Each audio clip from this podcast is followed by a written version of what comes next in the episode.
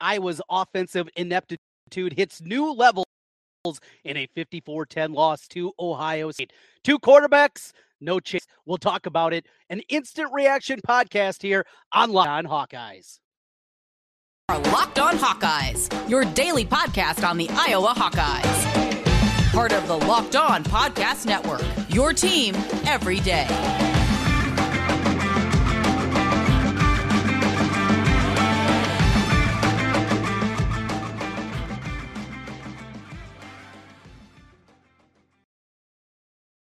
I'm Trent Condon, and this is the Locked On Hawkeyes podcast. Thanks for making Locked On Hawkeyes your first listen each and every day for you, Monday through Friday, and an instant reaction here after Iowa falls 54 to 10 to Ohio State. The only touchdown in the game came from the defense. Joey the Bull was able to get into the end zone, a first fumble, and then a fumble recovery into the end zone as Iowa took a 7 3 lead. From there, it was all Buckeyes as the offense couldn't get it. And uh, not only do we have, of course, Locked On Hawkeyes for you every day, we got a lot more going on on the Locked On Network. Look around, whatever your professional sports team may be, they got you hooked up there. And also, uh, something that we're continuing to build as you look at across the landscape is Locked On Sports Today, where you get the biggest storylines each and every day in podcast form. Locked On Sports Today, your second listen each and every day after Locked On Hawkeyes. Let's get into it. And uh, folks, this was not a surprise by any means, but it was frustration continuing. You knew this Ohio State team was incredibly talented, and they showed that. The Iowa defense, who has dug a hole so many times in the game. You start with the first play from scrimmage. Your old Spencer out to his left. Something he hasn't been able to do for three years, yet Brian Fair used to do it. And he throws an interception to linebacker was just sitting there.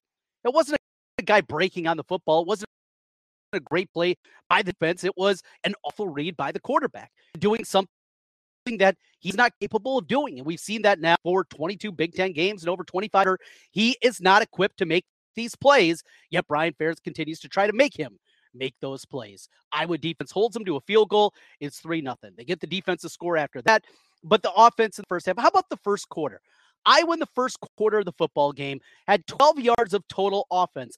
Four of those yards came on the fake punt from Tory Taylor. I know what Tory Taylor in there, but you could tell he was not exactly comfortable making the fake punt call. That was a call from his own. That was drawn up by LeVar Woods. I'm sure it was talked about. Hey, if they're going to drop everybody back and try to set up a return, you see a lane there, you can go for it. That's what he's trying for, but there were three players there for Ohio State. He did the the uh, headshot, if you will, the, the fake shot of the punt and got a defender up in the air, but no chance on that one. Still, that was four of the 12 yards they had in the first quarter of the game. Petras struggles. Balls on the turf. Six turnovers overall from this Iowa offense. And then the second half starts with the new quarterback, yet the exact same thing. You know, you could see this perhaps coming that they were going to do something like this in a game that was unwinnable a game where you have no chance, a game where your offense is completely stuck in mud. Well, now it's going to be the time to trot out Alex Padilla for Spencer Petras. And here is one of the many reasons this is a problem. This is why you start screaming about why we haven't seen the backup until this point. They put him in when it's unwinnable, when there's no chance of a comeback, when there's no chance. You, you do that against South Dakota State. Yeah, they won that game, but maybe you would have had an offensive touchdown. You do that against Iowa State. Maybe you do win that football game. You do it against Illinois. Maybe you win that football game. Instead, you put them in this unwinnable spot, and you're left with this. A guy that doesn't have a chance going up against an offensive line that is absolutely overwhelmed, a defensive front that is all over the place. And yet you still saw Alex Padilla show more than Spencer Petras. This is not to say that Alex Padilla is a great quarterback that they've been sitting Steve Young on the sidelines and we're just waiting for the guy to get out there. That's not what this is. But with this offensive line being as porous as it is, you have a guy right now that can move. It's very simple. What's the upside? That was a question that Brian Ferentz, as somebody dubbed him today on Twitter, really made me chuckle. Big Brain Brian. Now, Big Brain Brian said, What's the upside? The upside is just that. You know, rolling out to his right. There were plays where he was eluding defenders, something that Spencer Petras just can't do.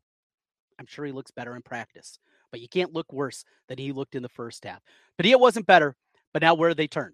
You have your most winnable game coming up next against Northwestern. This is of the remaining five games on the Iowa football schedule. This is the one, and maybe the only one, where Iowa's going to be favored in the football game. Might be favored against Nebraska. We'll see. Wisconsin could be a coin flip. Purdue, same kind of thing. Minnesota. Look, they're all winnable games. They're also all losable games, but this is by far of the remaining five the most winnable game left on your schedule. So you to trot Spencer Petras back out there again? Or do you say we need to look?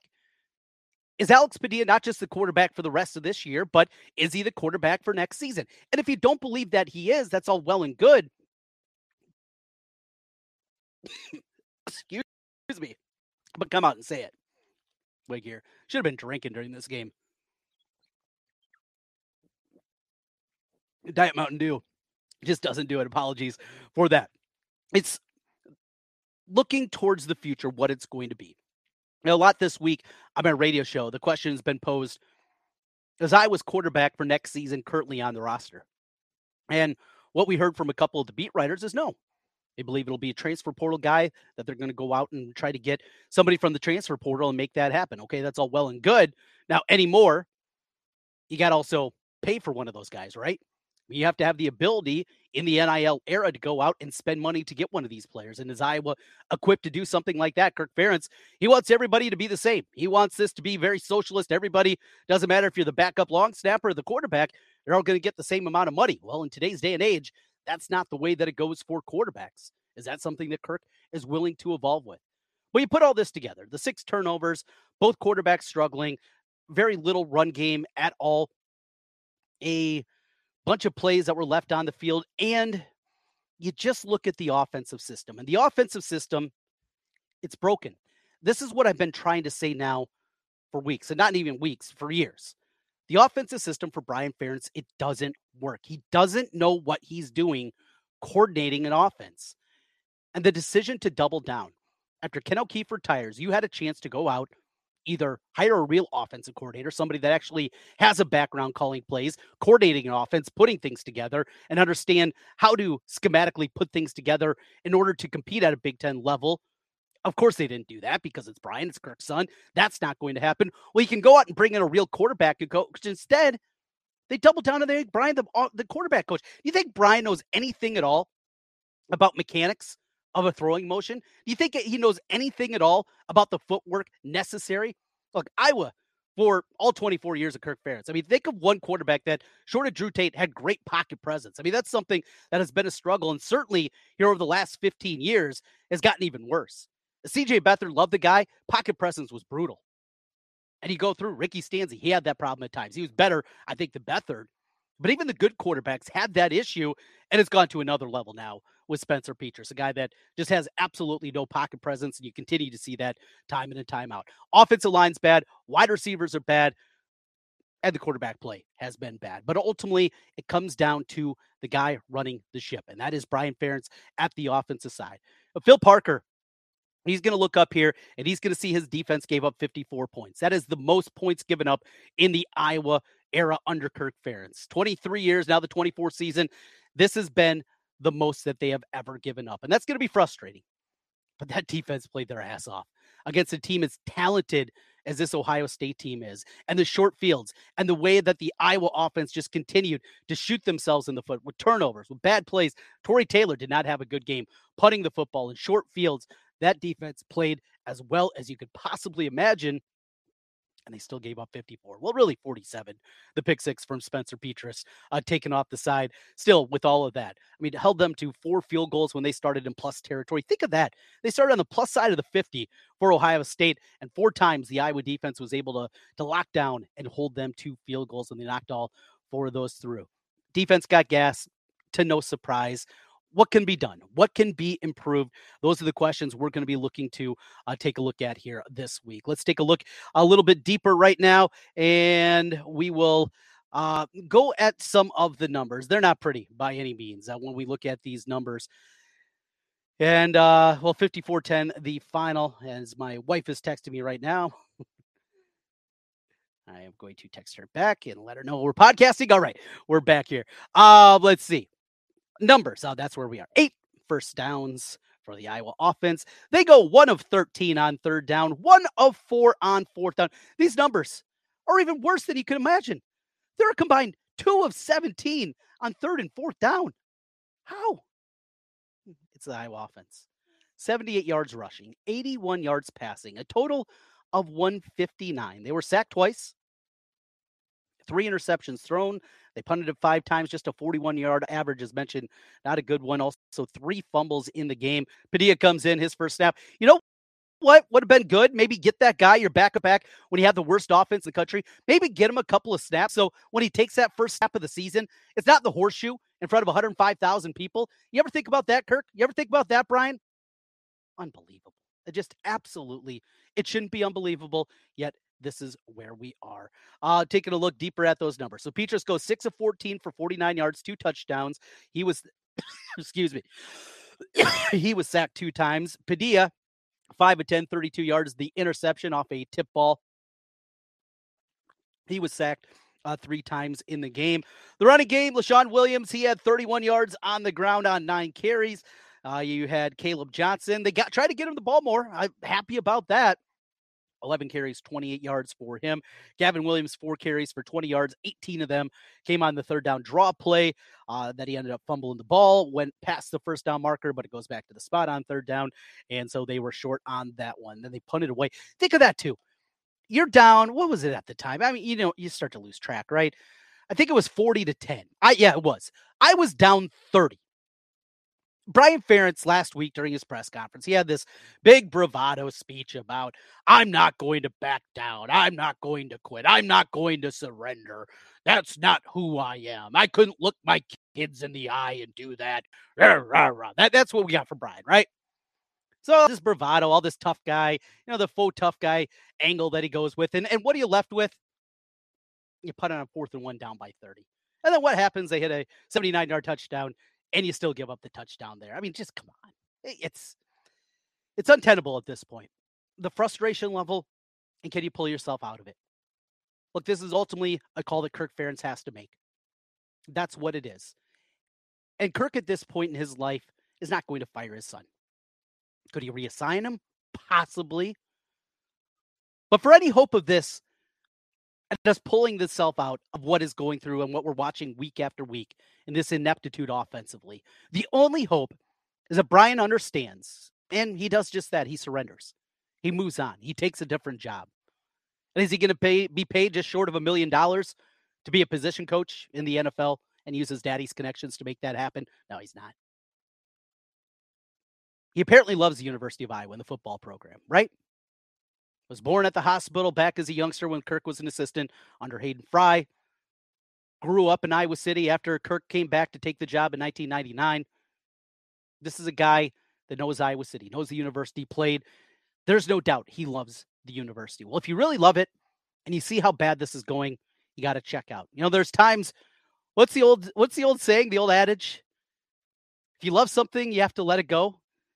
Maybe that's what it is. Because that's the only way that you're going to get out of this. Tip of the ball cap to the defense, the offense. Where are the responses? You know, another concern. So we've seen two quarterbacks, and they're neither of them are very good in Spencer Petras and Alex Padilla. Now, again, I think a lot of that is schematic. I think that's a huge part of it too, is the scheme just doesn't work out. But when you look at what they're going through at this point, you have a quarterback in Joey Labas, kid from Ohio, can move around a little bit. Apparently, last year on scout team, he turned some heads. Now, here's the thing that always makes me laugh when I hear that. On scout team, you know what the scout team does? The scout team is running other teams' offenses. Boy, these other offenses work really well. Now we're going to run this crap system over here. Don't worry about that. But the ones that we run with scout team, those are working really well. Hmm. Wonder why that is. That aside. Well, then last week, well, he hasn't closed the gap. And there's another quarterback, a true freshman on campus right now in Carson May. And next year they'll bring in Marco Lainez, and a couple years down the line, they got the kid from Florida that people are excited about. But if you have four scholarship quarterbacks on campuses, this is as good as you can do. This is an indictment on your recruiting. This is an indictment on you. If this is the best that you can give you, and we've had three years of this now, and this is what you continue to trot out, it's either your system is broke, which it is, and you've also done an awful job of recruiting the quarterback position. They go hand in hand. I think you can say, again, another both sides argument that we have here. A very frustrating day. I understand it. We got you covered here with Locked On Hawkeyes all week long.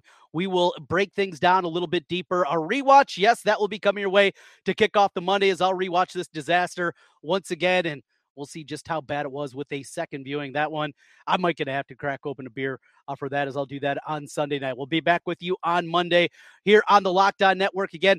Also, check out Locked On Sports Today again each and every day. A chance to look around the sports world. It's a kind of old school look at things. You, know, you used to jump on ESPN.com. This is a way to get all your great sports information in podcast form with Locked On Sports Today. I'll be with you all throughout the week. The frustration continues here.